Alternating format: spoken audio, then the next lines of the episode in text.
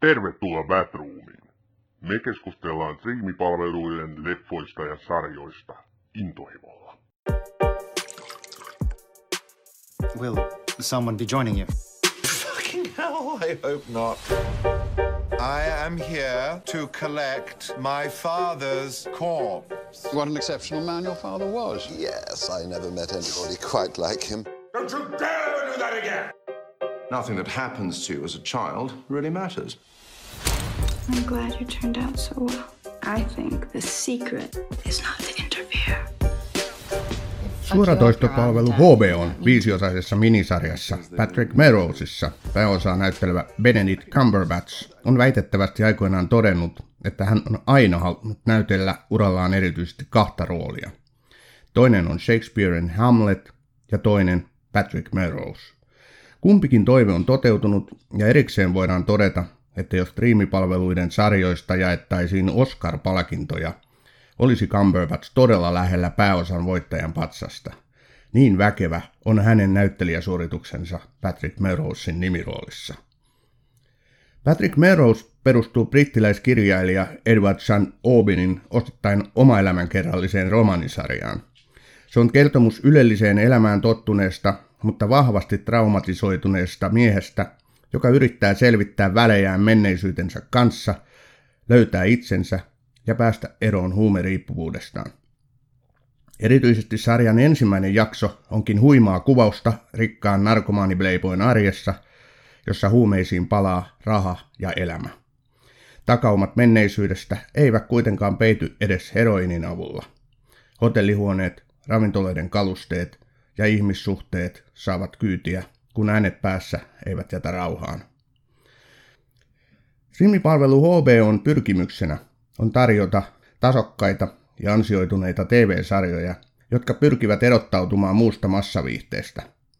Esimerkiksi kovimmasta kilpailijastaan Netflixistä poiketen HBO panostaa laatuun määrän sijaan, ja Patrick Melrosein kaltaisissa minisarjoissa se toteuttaa strategiaansa täydellisesti.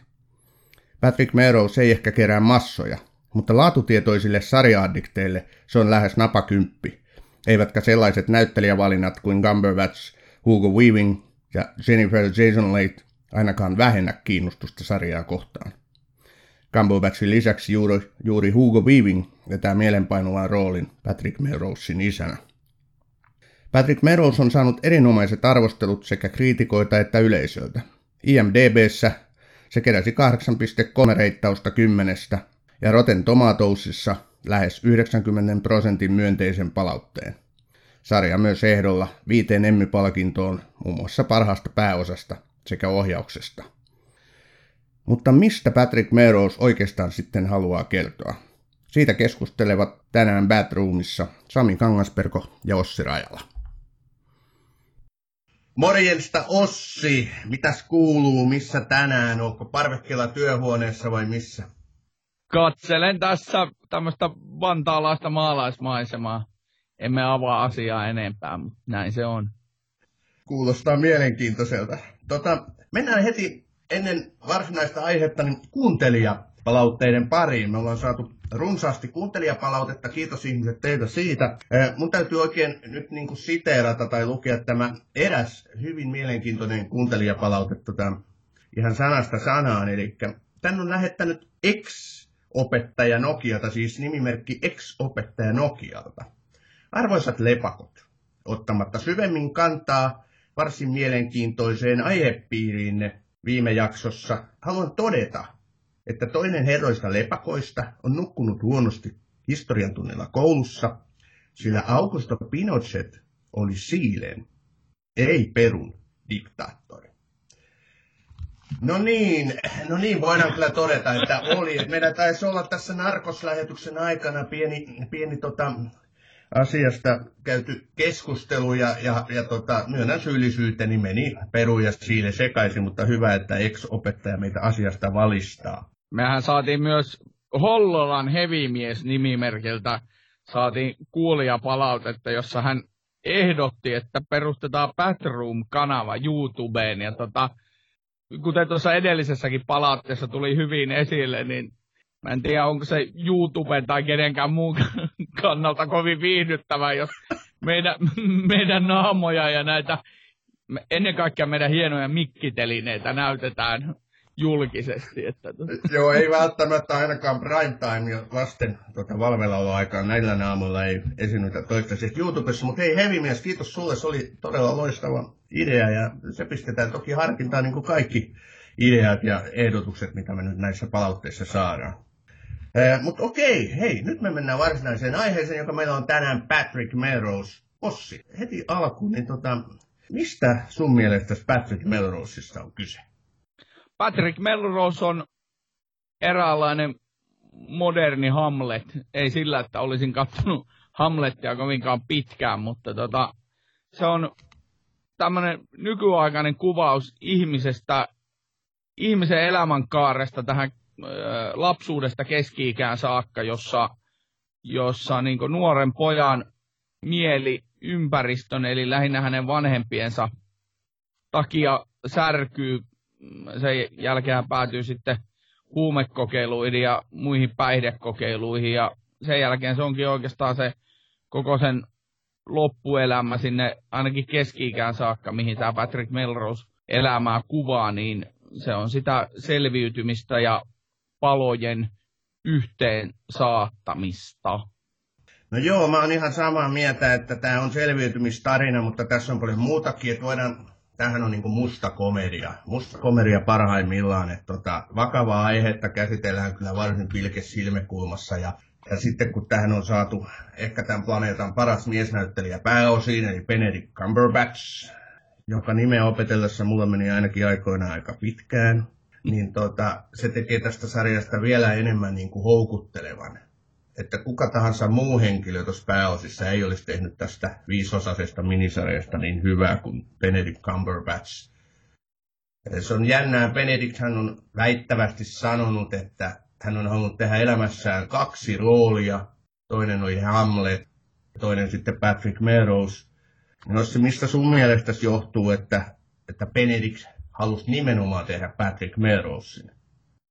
No, sehän nyt on avannut sitä useammassakin haastattelussa jollakin tavalla, mutta yksi syy on varmaan vähän hyvin samankaltainen tausta, että mikä tällä Patrick Melrosen siis yläluokkaisella hahmolla on. Cumberbatchiahan on vähän paremmista olosuhteista, ja se on britti, ja Edward St. Aubyn on se sukunimi, niin on kirjoittanut sen todella nerokkaasti ja hyvin. Josta tullaan sitten seuraavaksi, mä kysyn sulta kysymyksen, että miten sä jaksoit katsoa tuolla,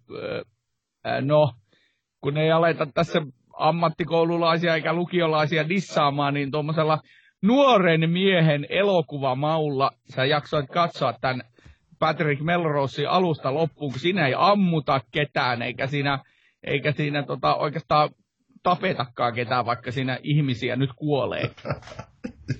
Just, no toi ensinnäkin hivelee sielua, että käytät minua niin kuin samassa yhteydessä nuoren miehen kanssa, mutta ensinnäkin tässä on nyt laaja vääräkäsitys, jos sullekin on semmoinen asia tullut niin kuin ikään kuin ajatukseen, että mä tykkäisin niin kuin action-pläjäyksissä, missä lasketaan ruumiiden ja autojen hajoamisten määrä niin kuin potenssiin. Että sehän ei pidä ollenkaan paikkaansa. Mä tykkään todella paljon sellaisista leffoista ja sarjoissa, jossa ei välttämättä tapahdu juuri mitään, mutta jossa niin kuin juoni kuljettaa sujuvasti eteenpäin, jossa on sopivasti sitä dynamiikkaa ja liikettä.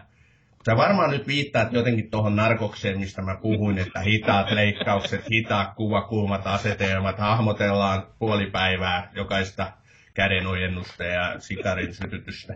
Joo, no tässä Patrick Melrosissahan ytimessä on hemmetin mielenkiintoinen juoni, joka tulee eteen nimenomaan heti siinä aloitusjaksossa. Ja kuten sä äsken puhuit, että yläluokkainen britti, sitähän se St. Aubyn itsekin oli, eli hän kuvaa tässä niin kuin osittain omaelämänkerrallisesti, mitä hänelle itselleen on aikoinaan tapahtunut. Traumaattinen menneisyys, joka ajoi hänet sitten päihderiippuvuuteen ja siitä pikkuhiljaa sitten selviytymiseen. Mutta ja tässähän nyt sitten Benedict Cumberbatch vetää kyllä elämänsä roolin. Se alku, kun hän saa puhelun, että isänsä on kuollut. ne ilmeet, eleet, nehän tulee niin kuin käsin kosketeltavaksi heti siinä alussa katselijalle. Ja sitten kun alkaa se uskomaton päitteisiin, huumeisiin liittyvä niin kuin kohellus. Tätähän on sanottu, että on yksi parhaista huumeiden käyttöä kuvaavista niin kuin pätkistä. Nämä aloitusjaksoja on kyllä ihan samaa mieltä. Tuossa sun puheenvuorossa oli niin monta asiaa, että mä en mihin tarttua, mutta siis avausjakso Bad News, joka on siis kirjana toinen. Siis tämä Patrick Melrose TV-sarja perustuu Edward St. Aubynin, huomaa tarkka lausunta, niin hänen viisiosaiseen kirjasarjansa, jonka toinen osa kuvataan tässä TV-sarjan ensimmäisessä osassa nimellään Bad News, koska ne halusi heti ensimmäisessä jaksossa esitellä Cumberbatchin Patrick Melrosena. Eli se kirjasarjahan alkaa sieltä Patrick Melrosen lapsuudesta ja ranskalaiselta huvilalta.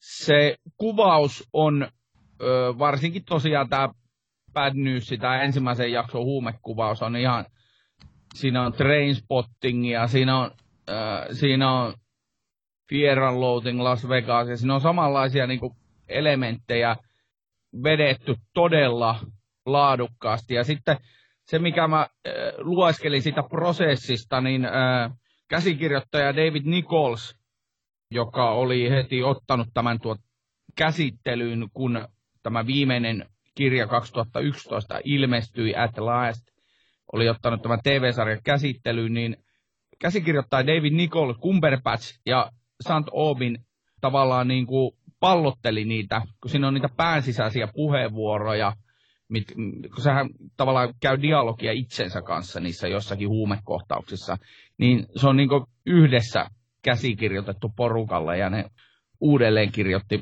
välillä niitä kirjan repliikkejä. Joo. Mä uskon, että just tästä syystä Benedict Cumberbatch halusi tähän rooliin, koska sehän on niin kuin näyttelijän unelmarooli esittää huumeaddiktia, joka yrittää esittää selväpäistä. Eli se on niin kuin jotain elämää suurempaa, voidaan kai näin sanoa, ne tietyt kohtaukset. Se ei ole missään tapauksessa huumemyönteistä, kaukana siitä, mutta on siinä jotain tavattoman kiehtovaa. Ja sitten kun tähän vielä se brittiläinen yläluokkaisuus, ylellisyys, se, että rahaa todellakin on, sitä ei tarvitse niin kuin laskea, niin yhdistyy. Nämä hotellihuonekohtaukset, ne raivokohtaukset, siis tässähän on niin kuin yksi mieleenpainuvimmista kohtauksista se, kun hän menee sen isäukkonsa arkun luokse. Se, mitä hän puhuu, se, miten hän katsoo. Se, millainen tunne hänestä välittyy, ne ilmeet ja eleet, niin siinä se Cumberbatch oikein loistaa. Mun on pakko puhua tässä vaiheessa hänestä vähän enemmän. Kun mä näin hänet 2010 julkaistussa uudessa Sherlockissa, ensivaikutelma oli, että onpas luotaan työntävän oloisen näköinen outo heppu. Sellainen pistävä katse ja se habitus, mutta jotain sellaista kovin niin kuin karismaattista, kovin sellaista mielenkiintoista hänessä oli, että sitten täytyy jäädä oikein katsomaan sitä sarjaa ja sitten se vei mennessään ja sitten myöhemmin meidän suhde kehittyi lämpimämmäksi ja sitten mä halusin niin kuin hänestä tietää enemmän, Puhutko sun ja Cumberbatchin suhteesta nyt? Mä puhun nyt nimenomaan Benedict Cumberbatchin ja mun pitkään kehittyneestä, yhä lämpimämmästä suhteesta, mihin toki on tullut ihan normaalin suhteen karikoitakin tässä matkan varrella, mutta että silloin alkuun se alkoi kehittyä ja siitä tuli varsin niin kuin syvällinen suhde. Ja mä oon halunnut häntä sitten nähdä paljon enemmänkin. Voitaisiin puhua vaikka päivä pääskytyksen hänen muista rooleistaan, missä nyt Sherlockin ohella esimerkiksi Alan Turingin rooli tuossa Imagination Gameissa on sitten taas niin kuin ja toisaalta planeetalta ja siellä on monta muutakin. Mutta joka tapauksessa niin Benedict Cumberbatchissa se loisto, se mikä hänestä välittyy katsojille, niin on todella niin kuin pitkällä. Niin siis Cumberbatchin varmaan semmoinen yksi mieleenpainuvimpia rooleja oli siis Smaug. siis Hobbitissa. Kyllä. Se oli se lohikäärme, mistä jäi huvittava yksityiskohtainen uraltaan. Sillä hän on siis valtava, se on vähän reilu 40 jätkä, että se ehtii tehdä, jos nyt jatkaa uraansa tuolla tasolla, niin varmaan yli 200 erilaista työtä. Anteeksi, mä en tiedä, onko sä jatkamassa tätä keskustelua edelleenkin. Tosiaan nämä hänen loistavat ääninäytelmänsä, eli hänhän muuten Smaugin ohella näytteli myös Sauronia. Tai siis hänen äänensä oli siinä mukana. Ja Synkmetsän noita, että hän oli kolmoisrooli tuossa Bilbossa. Ai, kato, joo. Sen lisäksi tiikeri Shere Khan Moulissa, eli Viidakkokirjassa. Se on muuten hyvä leffa, kannattaa katsoa, vuonna 2017 julkaistu. Tiedätkö, mitä hänen äänestään on sanottu? No. Se on kuin Jaguar hiding in a cello. Eli jaguari, joka piilottelee sellossa. Se on siis mun mielestä ihan loistavasti tokasta, koska se ääni on kanssa ihan käsittämättömän hieno, sellainen resonainen, sointuva. Kuten huomaat, niin meidän suhde on aika pitkällä. Suhteesi Benedict Cumberbatchin on hyvin läheinen. Benedicthän se on hieno nimi ja se olisi mahtava. Tämä meidän esittely voisi tässä jaksossa olla uudelleen kirjoitettuna silleen, että täällä on Ossi, Benedict, Rajala ja Sami Cumberbatch, Kangasperko. Joo, pakko todeta tähän kohtaan, että Benedict hän on sanonut omasta nimestään, että it sounds like a fart in the bed. Eli se kuulostaa aivan pieruuta kylmyssä. Eli joo, kiitos näistä lempinimistä meillekin sitten myöskin. Tässähän on huvittava semmoinen yksityiskohta tässä ajan kuvaakin osittain se, että Cumberbatch monta vuotta julisti erilaisissa talk showissa ja kaikissa, että hänen fanikerhonsa on nimeltään Cumberbitches. Elikkä, niin, no, ei sitä bitchiä tarvi nyt suomentaa, mutta joka tapauksessa niin se sitten, sillä on muistaakseni 100,000 seuraajiakin tällä kyseisellä faniporukalla, ainakin Twitterissä, ja sitten nyt se on sitten viimeiset pari vuotta pyytänyt, että tämä faniporukka käyttäisi itsestään toista nimeä, että tuosta naista halventavaa ilmaisua liittyen häneen, joka sitten taas kertoo tietysti Benedictin omasta halusta ja työstä tasa-arvosta ja oikeuksien puolesta, mutta siis se on jotenkin todella huvittava yksityiskohta tässä nimessä. Siirrytään nyt sitten kirjailija Edward St. Aubyniin, joka on siis Patrick Melrosen alkuperäiskäsikirjoittaja, näiden 5 romaanin käsikirjoittaja. Hän on taustaltaan siis yläluokkaisesta englantilaisesta suvusta. Ja tähän liittyy semmoinen hauska yksityiskohta, minkä se kertoo yhdessä kirjallisuushaastattelussa, että hänen sukunsa on siis Ranskasta. Ja ne on muuttanut Ranskasta Englantiin, mutta ne on muuttanut Ranskasta Englantiin Wilhelm Valloittajan porukan mukana. Sami, koska eli Wilhelm Valloittaja? Mä en halua lisää kuuntelijapalautetta X-opettajilta, joten en edes yritä muistella, mutta Briteissä on se hauska puoli, että he pystyvät tutkimaan noita sukujaan kyllä todella niin kuin Jeesuksen aikaisiin juttuihin, toisin kuin me suomalaiset. No ei se ihan Jeesuksen aikainen, mutta siihen puoleen väliin. Se on siellä 1000-luvulla. Vajaa 1000 vuotta se St. Aubynin suku on eleillyt suht samoilla paikoilla, ja hän käytti tässä haastattelussa ilmaisua, että siinä on tietynlaista jatkuvuutta. Kieltämättä, ja ehkä vähän historian painolastia hänen kapeilla harteillaan myös. On siinä jo, että niin. Sitten aina voi pohtia, että onko tässä huumeiden käytöllä muitakin tausta, ja sitten kun nämä perhesuhteet. Mutta siis se on todella... Ensinnäkin sanon tästä kirjasarjasta, että siitä on suomennettu ilmeisesti johtuen tästä televisiosarjasta, niin vasta tänä vuonna, niin tämän vuoden takia 3 ensimmäistä kirjaa. Ja luin ne suomeksi ja sitten nämä 2 viimeistä kuuntelin äänikirjana Audiblen palvelusta, jossa muuten on lukijana se nimen mä saan kohta päähäni, mutta kuitenkin joka tapauksessa tämä herra, Alex Jennings, joka esittää siis tuossa Crownissa tätä kruunustaan luopuvaa kuningas Yrjöä, Georgea. Yrjö kuudes. Joo, niin tämä kyseinen herra lukee tämän ja hänellä on kyllä tämä stiff upper lip, eli yläluokan englanti hallussa. Niin se on sanottava niitä kirjoista sekä suomennoksesta että alkuperäistekstistä, että ne on todella, siis luulin osaavani englantia, mutta sitten kun kuuntelin sitä kirjaa, niin se on todella monimutkaista, vaikeaa ja odotan innolla sitä kirjojen varsinaista suomentamista, jotta tämä Mother's Milk, eli tämä kirjasarjan 4. osa, joka on myös palkittu Booker Prizella, eli siis brittien Finlandia-kirjallisuuspalkintoa vastaavalla palkinnolla. Mother's Milk ja tämä viimeinen teos At Last suomennetaan, koska ne on se satiiri ja se niiden henkilöiden pään sisäinen tämmöinen nämä pohdinnat, niin ne on kuvattu niin hienosti, että se tarvii kyllä suomennoksen, että siellä jos kuuntelijoissa on joku, joka osaa yläluokkaista englantia lukea tai kuunnella, niin siitä vaan kokeilee, että se on todella hienoa tekstiä. Miten sun mielestä, kun näitä kirjojahan on, niistähän on 1000 sivua per kirja, jos mä en oikein ymmärtänyt, mä en ole lukenut niistä siis yhtään, niin miten ne seuraan sitten onko samalla ikään kuin skaalalla tätä TV-sarjaa, että onko niissä paljon eroavaisuuksia vai onko tämä TV-sarja nyt onnistunut kuitenkin tavoittaa niissä kirjoissa olevan niin kuin, kuvion ja sen hengen?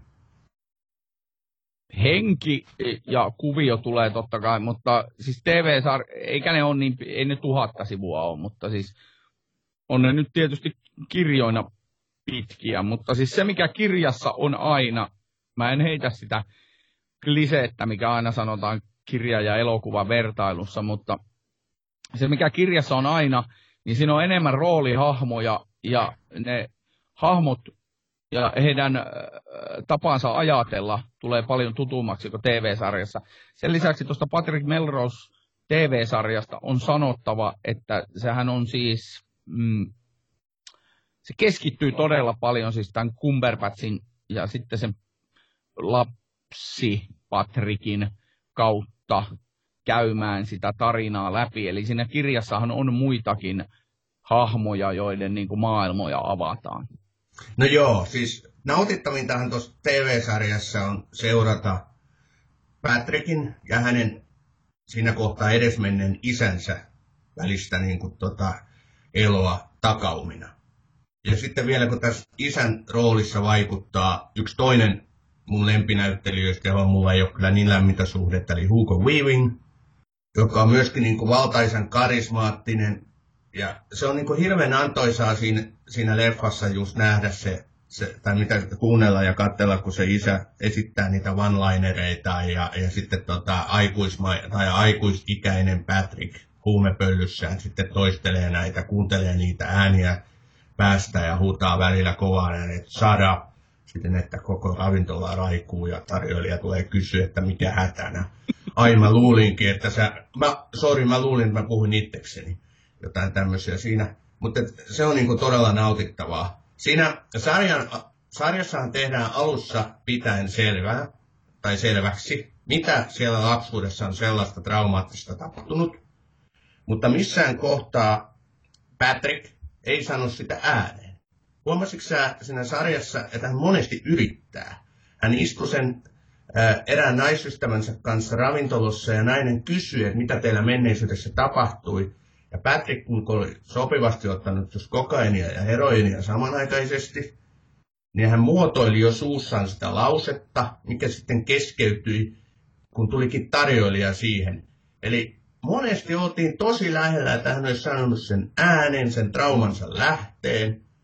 Ja siitä se toipumisprosessi olisi ehkä päässyt sitten liikkeelle paremmin. Mutta aina se epäonnistuu. Pistikö sä merkille tämän saman? Joo, kyllä. Ja sitten se on muuten sekä niissä kirjoissa että siinä TV-sarjassa, niin, missä tulee hyvin tämä yläluokkaisuus esiin, että niissähän on siis... Niissä on molemmissa niin parikin kohtausta, missä on yliinnokas tarjoilija häiritsee tätä Patrickin elämää. Just. Joka niin kertoo Suomessa ei muuten, Suomessa ei tarvitse tota asiaa pelätä, että olisi yliinnokkaita tarjoilijoita. Mut se on, joo, ja sitten siis mehän tehdään tää Emmyjen jälkeisenä yönä, aamuna. Mennään Emmyihin muuten sit vähän myöhemmin. No, mennään, Emmyyn on kiva mennä myöhemmin. Mut jos puhutaan näistä mielenkiintoisista kohtauksista, siis oikein sellaisissa niinku TV-historian yläluokkaa hipoilevista kohtauksissa, niin tässä ykkösjaksossahan on myöskin se uurnan kanssa käytävä kohtaus. Muistan, että hän saa jollakin tapaa sen uurnan kanssa päästyä sinne hotellihuoneeseen, mitä sitten tapahtuu. Eli kun se uurna saa kyytiä ja se raivo tulee pintaan ja kaikki ne sanat ja ajatukset, ilmeet, eleet, onhan se niin kuin kylmät väreet menee. Että kananlihalla mä ainakin sitä seurasin. Se piti oikein kelata taaksepäin ja katsoa, että mitä tuossa oikein tapahtuu. Se oli siis aivan uskomattoman hieno kohtaus. On, joo se on. Ja sitten siis kyseisessä kohtauksessa sekä koko TV-sarjan läpi, niin niissähän on panostettu siis värimaailmoihin ja siihen kokonaiseen semmoiseen, niin kuin sen valaistukseen ihan valtavasti ja kaikkeen muuhun, että se on niin kuin todella laadukkaasti toteutettu. Muun muassa just tämä, no nämä kohtaukset, täällä, lapsuuden kohtaukset täällä kartanossa, niin niissä on aivan käsittämättömän hienoja värejä. Siis joo, ne haluaa tuoda just semmoista ranskalaista maaseutuidylliä niin kuin käsin kosketeltavasti esille. Ja siitä se St. Aubyn itse ilmeisesti on kirjoittanut aika paljonkin, että on sieltä jäänyt nyt jotain lämmintäkin hänen sydämeensä, muuten ne kuvat olisi huomattavasti paljon mustavalkoisempia. St. Aubynhan on siis kertonut tästä kirjasarjasta Patrick Melroseista, että tässä on joitakin asioita, jotka tässä sarjassa on totta, mutta hän ei ole missään vaiheessa paljastanut mikä ei ole totta. Esimerkiksi niin kuin hänellähän on, St. Aubynilla on sisko, mitä ei tuoda näissä kirjoissa eikä TV-sarjassa juurikaan esiin. Ja se on kuulemma suurin kunnianosoitus, mikä sille siskolle voi tulla. Mutta mietipä sitä, että se on ensin kirjoittanut nämä kirjat todella pitkällä ajalla vielä kaiken huipuksi. Vuodesta 1992. Se alkoi 80-luvun lopussa kirjoittaa tätä kirjaa. Ensimmäistä kirjaa, ja joka on siis muistakin nimeltään Nevermind. Ja sitten se valmistui vissiin 1992. Ja sitten tämä viimeinen teos julkaistiin, oliko se 2012. Ja sitten isompi hässäkkä näistä kirjoista alkoi 2006, kun tuli tämä Mother's Milk sai Booker Prizein. Joka tapauksessa niin se on ensin kirjoittanut ne kirjat, ja hänhän meni siis reilu 20-vuotiaana psykoterapiaan, kun se pääsi jollakin tavalla huumeista eroon. Niin psykoterapian osana se alkoi kirjoittaa näitä kirjoja, jolloin se kävi nämä asiat läpi. Sen jälkeen se on sitten käynyt kymmenissä, jopa sadoissa haastatteluissa läpi näitä samoja asioita. Ja nyt sitten tästä tehtiin televisiointi, jolloin se tavallaan kolmannen kerran käy samoja asioita läpi siitä omasta tarinastaan, niin voi tuntua kohtuullisen absurdilta jossain vaiheessa. Joo, ja mä tunnen, että tämä on hänellekin sitä, ja onkin, sitä vahvaa selviytymistaistelua, että sit traumaattisesta menneisyydestä pääsee niin kuin tavallaan eroon sillä, että pystyy tekemään nyt sitten, tai tuomaan julkia esille niitä eri tavalla kirjoissa ja sitten seuraamalla tätä TV-sarjatuotantoa. Se on ihan varmasti vahvaa selviytymistä. Se tietysti on hirveän hyvä, jos sun mielestä, kun mä en ole kirjoja lukenut, että se on saatu välitettyä sitten taas tuohon myöskin sarjaan, koska usein on niin, että kirjoista tehdyt sarjat tai elokuvat, niin ne epäonnistuu. Mutta jos tässä kohtaa ollaan pysytty sitten samoilla jäljillä, niin hyvä niin. Se, mikä mua vähän häiritsee, että Patrick Melrose-sarjassa on se, että siinä jää kuitenkin kovin etäiseksi Patrickin suhde esimerkiksi siihen äitiinsä.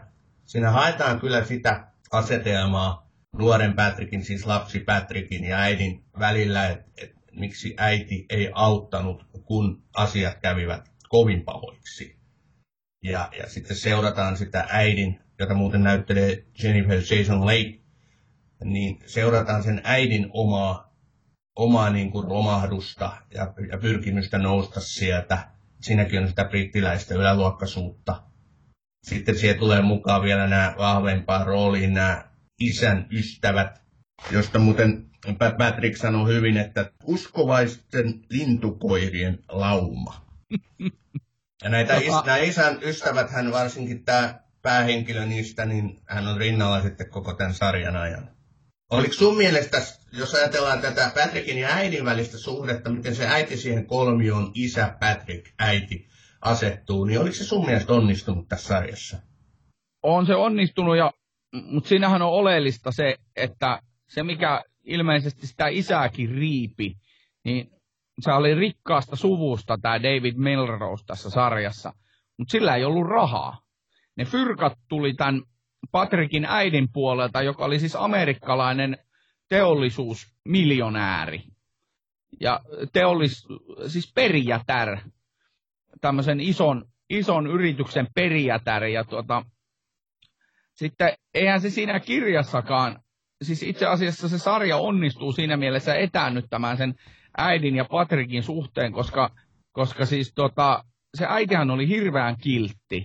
Ja se oli hyvän tahtoinen, se halusi tehdä hyviä asioita, mutta sillä ei ollut voimaa nousta tätä Patrickin isää vastaan, eikä niin kuin auttaa sitä Melrosea silloin siinä lapsuudessa, kun se olisi tarvinnut sitä apua. Tuo on hyvä huomio. Mulla monessa kohtauksessa, mistä äiti oli, ja Patrick niin kun halusi häneltä apua, niin sitten kun se liukui pois se äiti, niin nousi ihan valtava raivopinta. Eikö sä nyt huomaa, mitä sun lapsellesi on tapahtumassa, että mitä se haluaa sanoa, tee jotain. Myöhemmin mulle tuli sitä ajatus, että no, tää on sitten aika onnistunut. Mä uskon vähän siitä kylmästä tai siitä vähän etäisestä niin kuin äidin roolin näyttelemisestä ja siitä suhteesta puhuin, mutta kyllä näissä kohtauksissa taas ehkä Jennifer Jason Leigh äitinä halusi just näytellä sitä, että kuinka paljon hän haluaisi auttaa, mutta hänellä ei vaan sitten ole siihen voimia ja aiheuttaa sitten katsojassa ihan luonteisen reaktion. Ei se kylmäksi jättänyt, mutta toi oli hyvä pointti, kun sä sanoit, että se isä ei itse asiassa ollut rikas, vaan hän niin kuin pelasi äidin, siis vaimonsa rahoilla. Et sillä isällähän oli kuitenkin tämä pyrkimys esittää rikasta joka kohtauksessa, että esimerkiksi tämä yksi sanonta, että vain parasta tai ollaan ilman, niin se tuli niin kuin joka kohdassa esiin, kun tilataan esimerkiksi juomia pöytään tai puhutaan jostain taiteesta. Ja sehän oli, se isähän oli siis traaginen hahmo, siis kaikkihan tässä perhekolmiossa nämä ihmiset on jollakin tavalla traagisia, sitähän siinä yritetään kuvata. Mutta se mikä, niin kuin pakko sanoa tuosta TV-sarjasta verrattuna siihen kirjaan, niin TV-sarja on aina yksinkertaistus jollakin tavalla, tai siis tämmöinen ruututuotanto, oli sitten elokuva tai TV-sarja tai mikä tahansa, koska siinä ei päästä ikinä kuvaamaan niitä hahmoja sieltä syvältä sisältä niin kuin näissä kirjoissa, niin tuosta TV-sarjasta on sanottava, että en tiedä, oliko se siksi, kun se on Showtimein maksamaa ja tuottamaa ja mitä, mutta siis se kielihan on englantilaista, ne puhuu englantia, ne puhuu välillä jopa yläluokkaista englantia, mutta siinä se on siis todella vahvasti yksinkertaistettu, koska mä luulen, että jenkit ei ymmärtäisi koko kieltä, jos se olisi puhuttu silleen alkuperäisellä yläluokkaisella englannilla stiff upper lip -tyyliin. Joo, hyvin, hyvin pointattu, koska jenkeillähän tämä nyt kuitenkin myydään ensisijaisesti, niin täytyyhän he nyt ymmärtää, mitä siinä puhutaan. Sehän oli siis sen takia oleellinen toi yhdysvaltalainen katsoja siinäkin mielessä, että koska Showtime siihen tarttui aikanaan ja sitten Skyn kanssa ne yhteistyössä sen teki. Kyllä. Sä mainitsit äsken ihan oikein sen, mikä on haasteena, että TV-sarjassa yritetään kovin lyhyessä ajassa sitten saada syvyyttä näihin hahmoihin. Mutta tämmöisillä näyttelijävalinnoilla, mitä tässä ollaan nyt käytetty, ne ollaan päästy kyllä todella ainakin lähelle. Ettei mulle jäänyt kyllä esimerkiksi Patrick Melrosen nimiroolia näyttelevässä Cumberbatchista tai sitten David Melrose eli Patrickin isä näyttelevässä Hugo Weavingista kyllä mitään, niin kuin, mikä ei olisi tullut pintaan. Että heidän niin kuin, tarinan kaata seuratessa kyllä kaikki olennainen tulee esiin. Sen sijaan sitten äsken mainitsinkin, että äidistä olisin halunnut saada vähän lisää tietoa, että ehkä se Jennifer Jason Leigh ei sitten ihan saanut sitä irti omasta hahmostaan. Muut jäänyt kovin sitten sivuosiin. Joo, mä sanon vaan tosta, että se on varmaan todennäköisesti tuotannollinen ratkaisu, että niitä oli alun perin tarkoitus tehdä 4,5 tuntista jaksoa, eli sitä olisi 6 tuntia tullut aikaa, mutta sitten päädyttiin noudattaa näiden kirjojen, vaikka sinänsä se kuvakäsikirjoitus risteileekin näiden kirjojen välillä, niin päädyttiin tekemään 5 tunnin jaksoa, niin ehkä siinä nyt oli ajallinenkin tämmöinen tuotannollinen valinta, että ei haluttu sitä äitiä tuoda enempää esiin. Aivan. Tämä on meidän ensimmäinen HBO-sarja, jota me käsitellään tässä podcastissa. Ja HBOhan eroaa tuosta Netflixistä monessakin suhteessa. HBO esimerkiksi uskaltaa tuottaa tämmöisiä minisarjoja ja se uskaltaa ottaa riskejä. HBOn pyrkimyksenähän on vahvasti se, että he niin satsaa siihen todelliseen laatuun sitten taas sen määrän sijaan. He ei ehkä niin enemmänkään tavoittele semmoisia isoja massoja, niin kuin ehkä joku Netflix tekee, vaan sitten taas enemmänkin tämmöisiä vihkiytyneitä sarja-addikteja, jotka haluaa ehkä vähemmän, mutta sitten laadukkaammin. Miten sun mielestä tämä osuu nyt sitten tähän HBOn agendaan, että onko Patrick Melrose niin kuin HBOn arvoinen sarja? No se on itse asiassa, niin kuin markkinoinnistakin näkee, niin sehän on just sitä, mitä se HBO haluaa tehdä, että ne haluaa erottua tämmöisellä, siellä ei kaunistella asioita sinänsä ja entinen kaapelikanava on jollakin tavalla ainakin säilyttänyt sen luonteensa, mikä se silloin oli aloittaessaan. Eli ollaan vähän kapinallisia ja ei välitetä semmoisesta turhasta tärkeilystä. Joo. Mä oon ihan samaa mieltä, että HBOhan ei selviä näiden isojen puristuksessa, jos ei se todellakin tätä omaa visioonsa täydellisesti toteuta. Netflixillä on niin paljon isommat massit, niillä on niin paljon isomman massaa. Sieltä on tulossa kovaa vauhtia Amazon, Google. Se puristus on valtaisa täällä striimipalvelumarkkinoilla. Et jos HBO satsaa tämmöisiin Patrick Melrosen tapaisiin, ehkä lyhyehköihin, mutta erittäin laadukkaisiin sarjoihin, niin ei sillä hätää ole. Kyllä sillä katselijoita tulee riittää jatkossakin. Niin siis HBOhan ei ole mikään semmoinen siis pieni toimija. Eli se on ihan miljardibudjetti. Joo, kyllä. Toimiva Time Warnerin osa. Mutta siis mä haluan korjata sen verran, joo, sä oot oikeasti tossa, mutta pieni verrattuna näihin isoveljikilpailijoihinsa. Tostakin mä halusin väittää vastaan, mutta en... No väitä vastaan, onko muka Netflix ja HBO niin esimerkiksi siis taloudellisesti edes lähelläkään toisiaan? No en mä nyt tiedä Time Warnerin satsauksia, mutta siis joka tapauksessa HBO on osa valtavaa konsernia. Ja siis totta kai se on puristuksessa kilpailua aivan järkyttävää siis siellä, mutta sehän pitäisi tulla meidän katsojien laariin kaikella tavalla.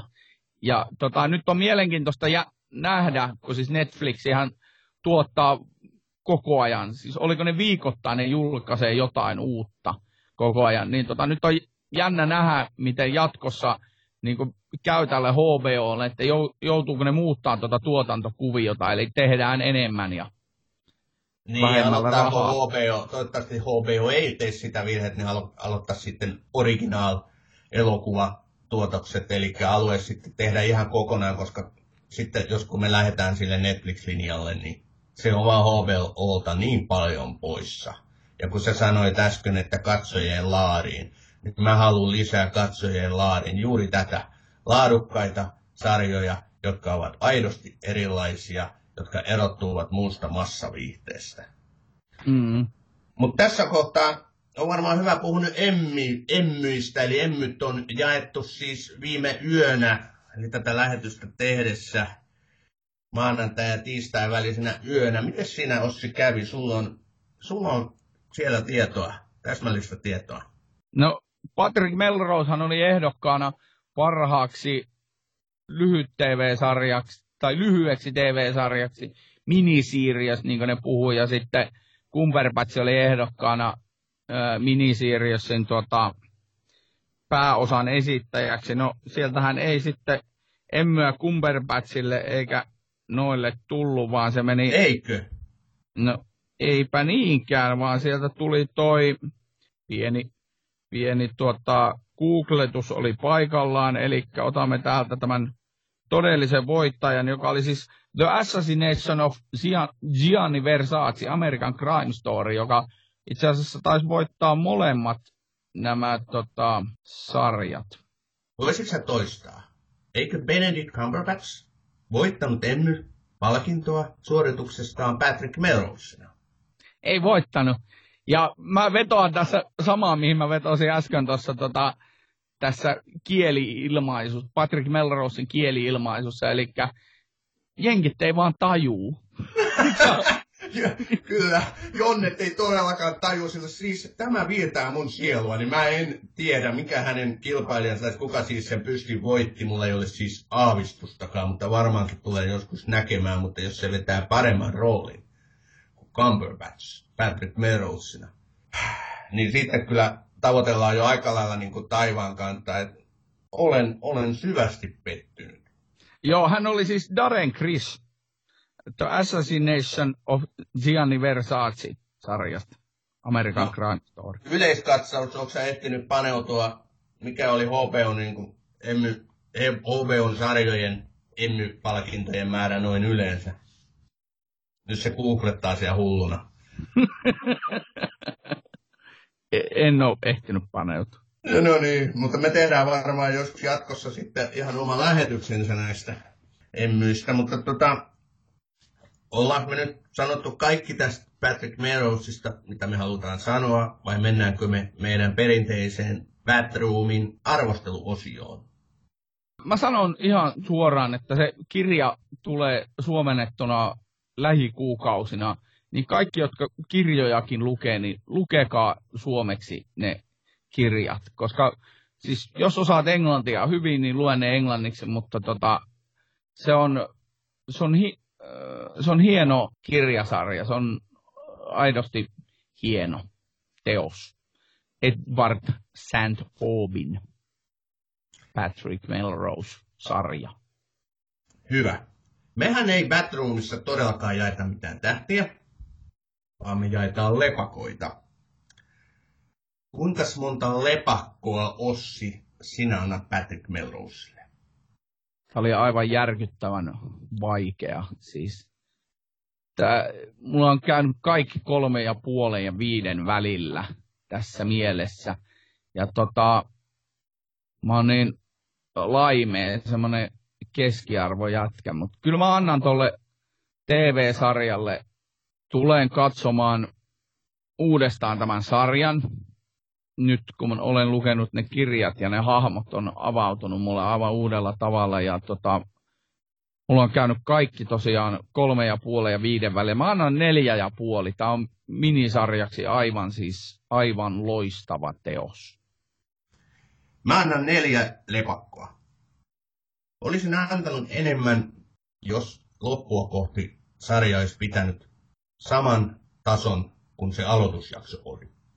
Eli aloitusjaksosta 5 lepakko olisi mennyt vielä ylikin, jos olisi ollut asteikolla mahdollista. Mutta pikkusen alkoi tapahtua sitten eteenpäin mentäessä sitä pudotusta ja tasonlaskua. Ehkä se on ihan luonnollista, siitä lähti se sellainen niin kuin hype, se alkoi tasoittua. Ei se pysty se intensiteetti, se on ihan... Hahmon elämä muuttui ihan erilaiseksi sen huumeiden käytön ulkopuolella. Tai oli aivan erilaista se huumeiden käytön ulkopuolella, niin ei se silloin voi olla edes samanlainen intensiteetti.